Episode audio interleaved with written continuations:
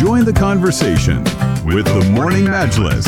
Pulse 95. In what it called a historic move, the World Health Organization said it has recommended the widespread use of the world's first and only malaria vaccine among children in sub Saharan Africa and other regions where there are moderate to high levels of malaria transmission.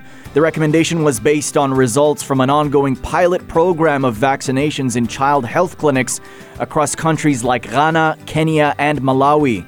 The program, which launched in 2019 and has reached over 800,000 children, demonstrated that the RTS-S or AS01 vaccine, also known as Mosquirix, is safe, cost effective, feasible to deliver, and significantly reduced deadly severe malaria by about 30% according to the WHO. Malaria is a primary cause of childhood illness and death in sub Saharan Africa. More than 260,000 African children under the age of five die from malaria every single year.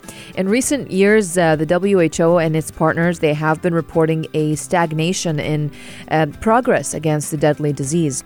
And now the WHO is recommending the widespread use of the uh, RTS-S uh, malaria vaccine among children in sub Saharan Africa and in other regions with moderate to high um, uh, malaria transmission. And it follows a pilot program in Ghana, Kenya, and also Malawi that has reached more than 800,000 children ever since 2019.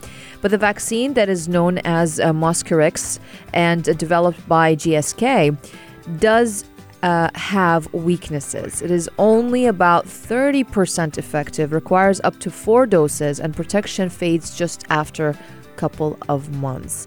But um, according to the WHO's uh, regional director for Africa, uh, he did say uh, that for centuries, malaria has stalked um, sub Saharan Africa, causing immense personal suffering. We have long hoped for an effective malaria vaccine. Now, for the first time ever, we have such a vaccine recommended for, for widespread use. So today's recommendation offers a glimmer of hope for the continent as a whole, which shoulders the heaviest burden of the disease. And we expect many more African children to be protected from malaria and grow into healthy adults. We've seen in the US, uh, the President's Malaria Initiative, set up by Joe Biden, released a new five year strategy. It's called End Malaria Faster.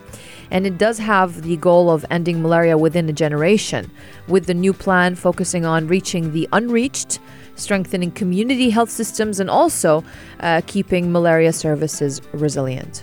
Yeah, I mean, looking at the uh, situation and the, um, uh, the the fact that it takes two doses of a coronavirus vaccine to be effective, with this malaria shot, um, uh, it, it, requires four doses to be effective. Apparently, the first three are given a month apart at five, six, and seven months old, and a final booster is needed at around 18 months. So, uh, those were uh, according to the trials uh, when they tried it on the number of children. Uh, the results from about 2.3 million doses showed the vaccine was still affected, uh, was still effective, and led to a 30% reduction reduction in severe malaria. It reached more than two thirds of children who didn't have a bed net to sleep under, and there was no negative impact on other routine vaccines or other measures to prevent malaria, and the vaccine was also cost effective. And now, one of the reasons why it is described as a historic feat is because they've been working on this vaccine for over 100 years now, and they say it will save lives and prevent the disease in African children. So, this is certainly a massive news because looking at the current strategy of preventing malaria was bed nets and insecticides to kill the mosquito. But you're still going to get bitten if you're in that part of the world.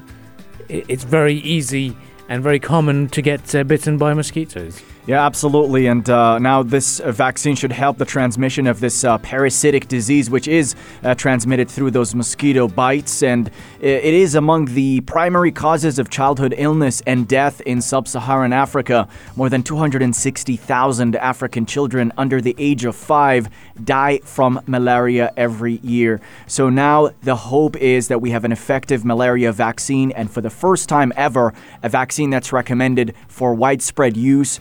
Which should offer great hope for Africa, which has been shouldering the heaviest burden of this disease and should protect many more African children and generations in years to come.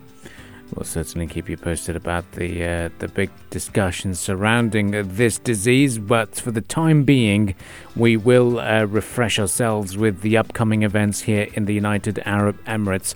One particular event here that we're looking forward to is called Quicket.